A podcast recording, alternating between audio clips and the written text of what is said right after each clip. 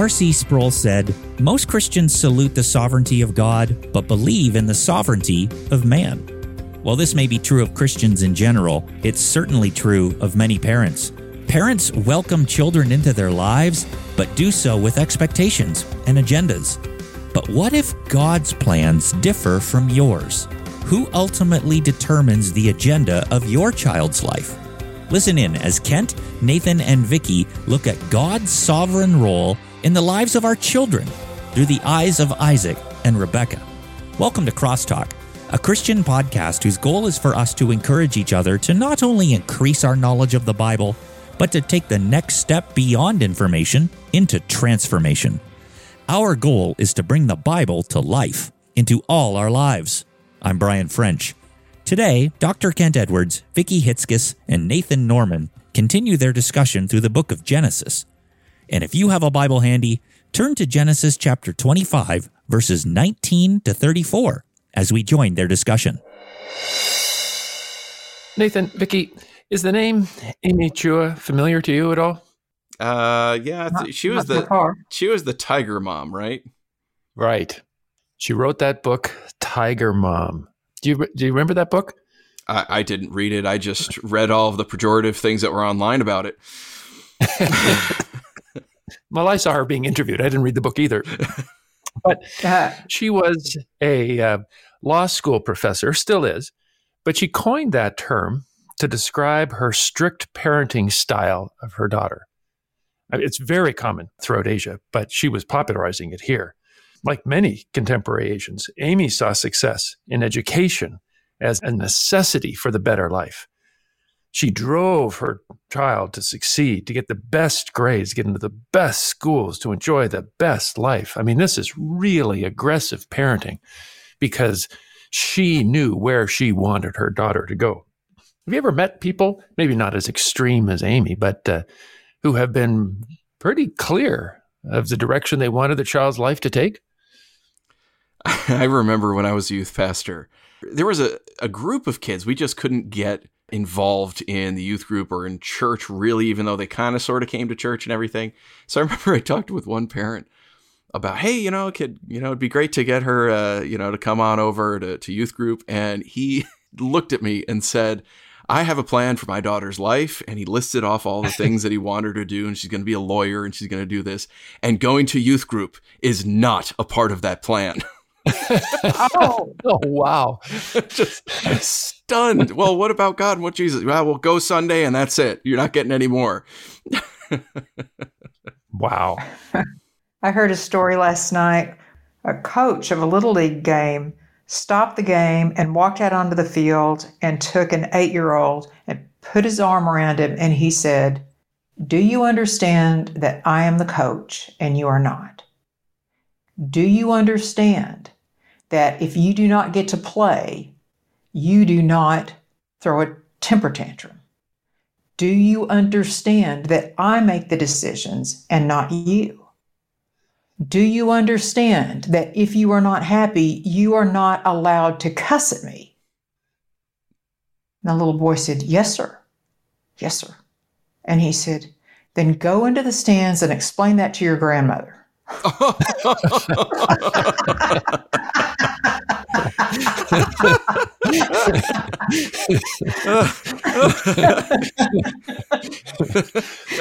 I think it sometimes it's good to be directive. Is that what I hear you say? uh, as parents, obviously, most of us will have goals and uh, objectives we'd love to see our kids uh, accomplish. Maybe it's joining the family business or going to college, getting a sports scholarship, or to follow Christ. And of course, we have influence over our children. I mean, we saw an, an example of that last week as we looked at Abraham and Ishmael.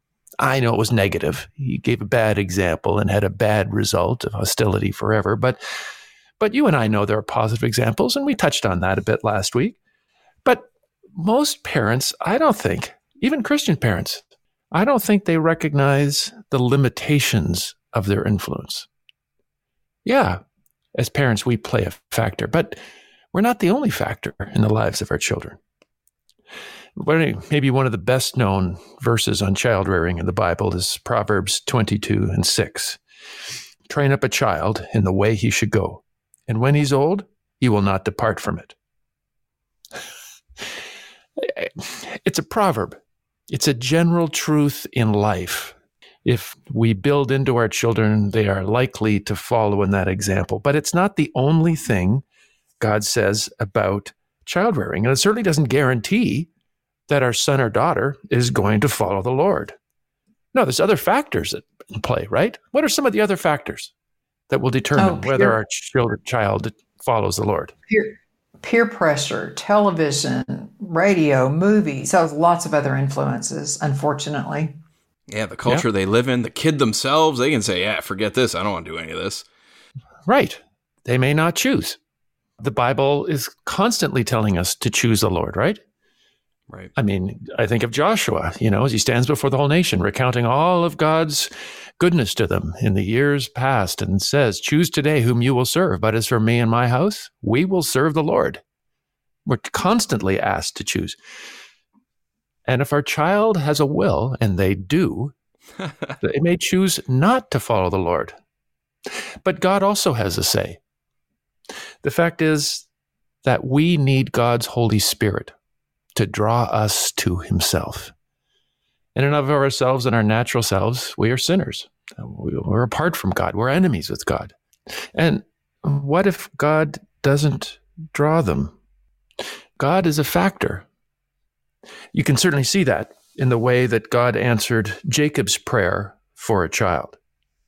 In Genesis chapter 25, the story begins. Uh, in fact, Nathan, would you mind reading that for us, the first couple of verses of that section? Sure. It says Abraham became the father of Isaac, and Isaac was 40 years old. Isaac prayed to the Lord on behalf of his wife because she was childless. The Lord answered his prayer, and his wife Rebekah became pregnant. So they were struggling with infertility. It's not uncommon. It's much more common in society today than you realize. I, I re- read recently that one in eight couples have difficulty conceiving. It is hmm. uh, not uncommon at all. So he prays, but turns out that God had his own plans for this pregnancy that I don't think they were Isaac's. Vicki, would you mind reading that for us? Sure. It says, The Lord said to Rebekah, Two nations are in your womb. How interesting. Two nations are in your womb, mm. and two peoples from within you will be separated. One people will be stronger than the other, and the older will serve the younger. When the time came for her to give birth, there were twin boys in her womb. The first to come out was red, and his whole body was like a hairy garment, so they named him Esau. After this, his brother came out with his hand grasping Esau's heel, so he was named Jacob. Ah, nothing about this birth met Isaac and Rebekah's expectations. I think Isaac was asking for a kid. He ended up getting two. And I don't think he was asking for two radically different children, right? But they, they were from, from birth. Nathan, Vicki, you have siblings. Are you very similar to your siblings? Oh, not at all. at all. My father, my father used to say he was so thankful that he had two children because if he had only had my younger brother, he would wonder what people were talking about when they said children were difficult. Oh, wow! A backhanded insult. wasn't even backhanded. oh yeah, no, I'm not. Uh, well, uh, I've got two brothers, one older, one younger. I'm stuck in the middle. Yes, I am Jan Brady, and my uh, my younger brother. Uh, we're we're fairly similar uh, in looks, and uh, he's taller than me and he's an engineer, so his his brain works a little bit differently than mine. But uh, and he also makes more money than me. Anyway, but uh, but we're you know we're we're similar enough. That doesn't bother you, I know. Uh, but I'm more outgoing. He isn't. And my older brother, I mean, him and I, we're just like oil and water. The same parents, but he's uh, he's shorter than me. He's got uh, curly blonde hair. I've got brown hair for the listener at home who can't see me. Yeah, we're just we're just so so radically different. My older brother and I. Uh, it, it's it's unreal. And he he's very strong will. I'm tend to be compliant. Yeah, it's uh, we're very different people. Well, and for these boys, the differences didn't end at birth; they continue to diverge. In fact, in verses 27 and 28 of Genesis 25 makes that clear. The boys grew up, and Esau became a skillful hunter, a man of the open country, while Jacob was content to stay at home among the tents. Isaac had a taste for wild game. He loved Esau, but Rebekah loved Jacob. when I read those verses, I can't help but think of my own boys. Our firstborn, we have two boys. Our firstborn, Nathan, he's, uh, he's athletic. He loved to play hockey. He was good at it. He's a former Marine. He um, loves woodworking, boating, being on the water, hunting. I mean, that's, that's, I mean, he's, and did I mention he looks just like me? That may or may not be an advantage, but he does. Uh, our youngest son, Jonathan, he's got off the chart emotional intelligence. But we gave our boys a chance to choose did they want to, outside of school, get into music or uh, athletics? He chose music instantly. He's far more interested in stuff like computers, playing story based games with his friends, and Pokemon Go, which I don't even know what that is, but apparently he's like a master at it. So, why are my boys so different? They came from the same house, the same mother and father, the same environment. What makes them so different? Nature, nurture. Yeah, nature, nurture. No, I think I think God made them differently. Hmm. I think there's things that we cannot control. I think God specifically made them for the purposes he wanted them to accomplish. And I think that affects all of our children, not only in what their interest in sports or food or any of those other things, but I think it affects them spiritually. I mean, it did these boys. Look at what it says in verses 29 through 32. I like this story. Can I read it? Once, when Jacob, that was a younger one, when Jacob was cooking some stew, Esau came in from the open country and he was famished. And he said to Jacob, Quick, let me have some of that red stew. I am famished. And Jacob replied, First, sell me your birthright. He was a smart one. Look, I'm about to die. Esau said, What good is a birthright to me? So he sold his birthright to Jacob. Esau despised his birthright. Oh, that birthright. Not the smart one. Yeah. That has to do with one's position and inheritance. The more uh, more contact I have with Eastern cultures, the more I recognize the significance of that. The firstborn becomes the patriarch of the family. They're in control. They they are the leaders. They are the financial managers of the household. They are the judicial authority. And so, following the line of Abraham, he was going to be the leader of the people of God, and he's traded it in for a bowl of red soup. I mean, we don't know how good it was. Why are these boys so different spiritually? I mean, Jacob wanted it, obviously, and Esau despised it, saw it as useless. What was the difference between these two? Well, the Apostle Paul tells us that, interestingly enough, in Romans chapter 9. Nathan, you're, you're the scholar. Help us understand Romans 9, what Paul is saying in those verses. Yeah, I don't resemble that remark, but I'll still read it. Barely literate over here. Uh, Rebecca's children were conceived at the same time by our father Isaac. Yet before the twins were born or had done anything good or bad, in order that God's purpose in election might stand, not by works, but by him who calls, she was told, The older will serve the younger. Just as it is written, Jacob I loved, but Esau I hated. God's sovereign will made the difference. Before they did anything good or bad, that's what Paul says. In order that God's purposes might stand, Jacob I loved, Esau I hated. I choose to reject the older and choose the younger. What, what, what's our immediate objection? That's not fair. Of course. That God would hate one and love the other. Before they did anything. Mm-hmm. What? That's unfair. What gives God the right to make a decision like that before they ever had a chance to, to do anything? Well, What does Paul answer? Nathan? What then shall we say? Is God unjust?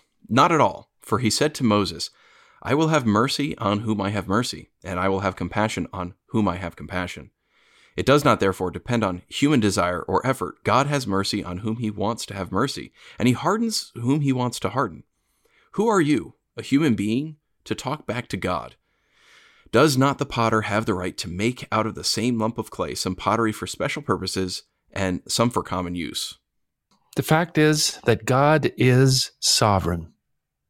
He is in control of everything. As Job said of God, I know that you can do all things, and that no purpose of yours can be thwarted. Jesus points this out as well when he says in Matthew chapter 10, Are not two sparrows sold for a penny? And not one of them will fall to the ground apart from your Father. But even the hairs of your head are all numbered.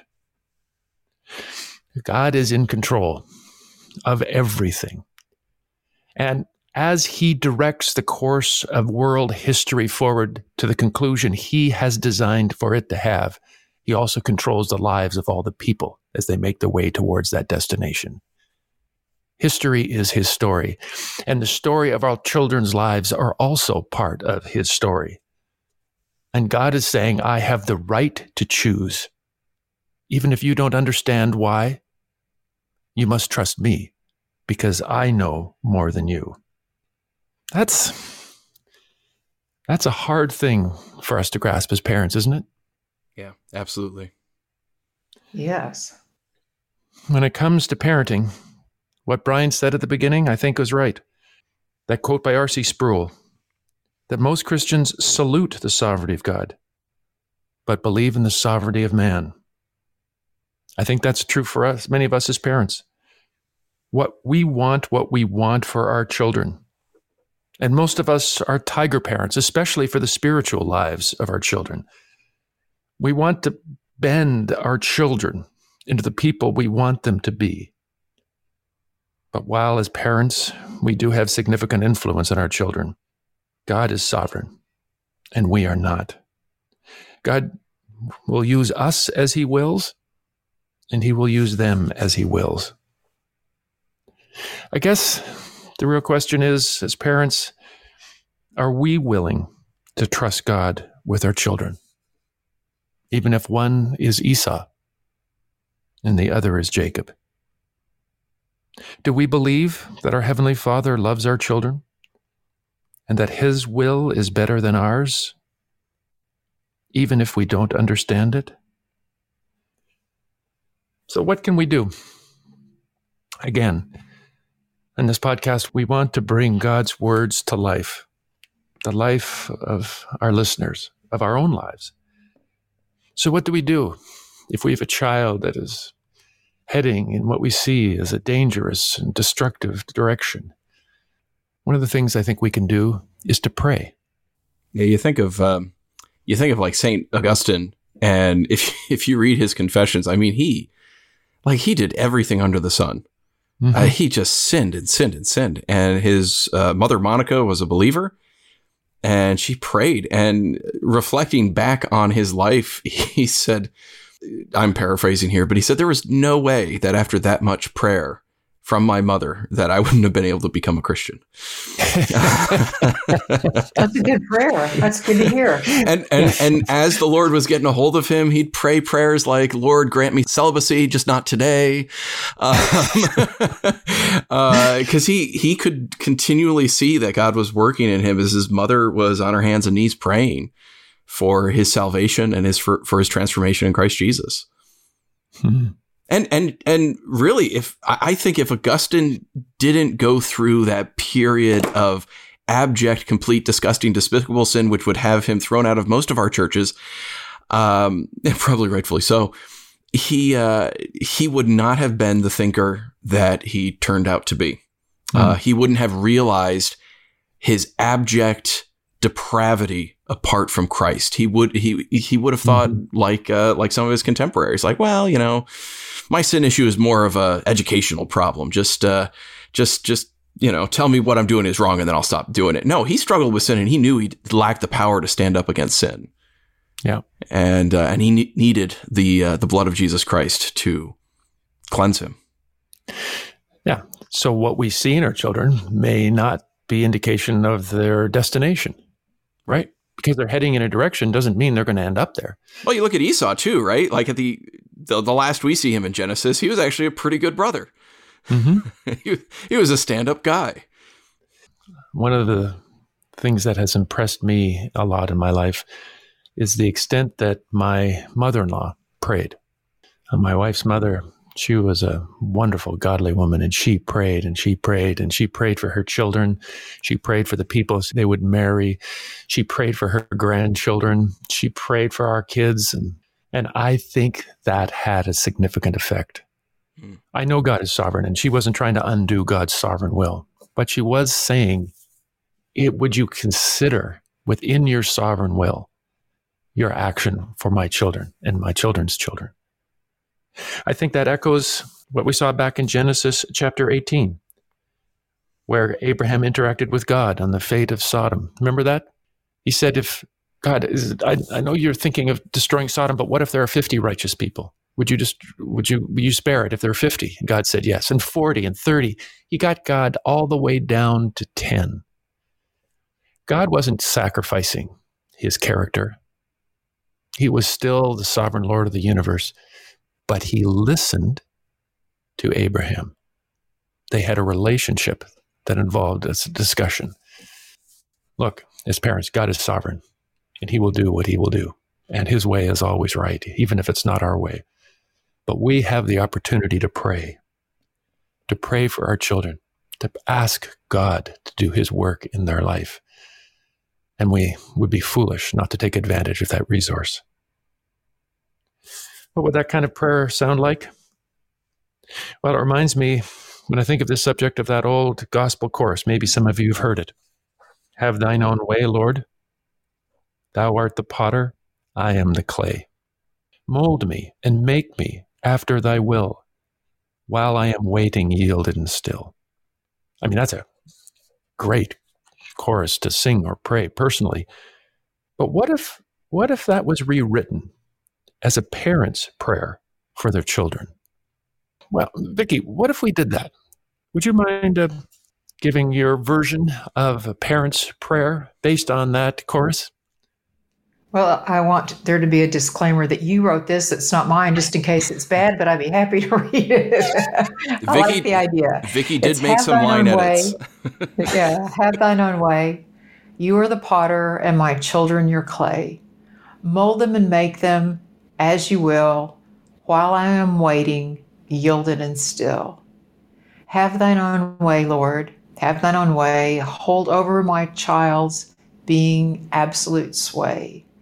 Please fill them with your spirit until I see Christ only, always living in them and in me. May that chorus be our prayer for our children today. There will always be times when we wonder what our children are doing or wonder what God is doing in our children's lives. And we need to model through our behavior and by praying for our kids that we know God has a plan for their destiny. I trust that today's discussion of God's Word has been helpful and served as an encouragement to not just be hearers of the Word, but doers. Together, let's bring God's Word to life to our lives this week. The Crosstalk podcast is a production of Crosstalk Global, equipping biblical communicators so every culture hears God's voice.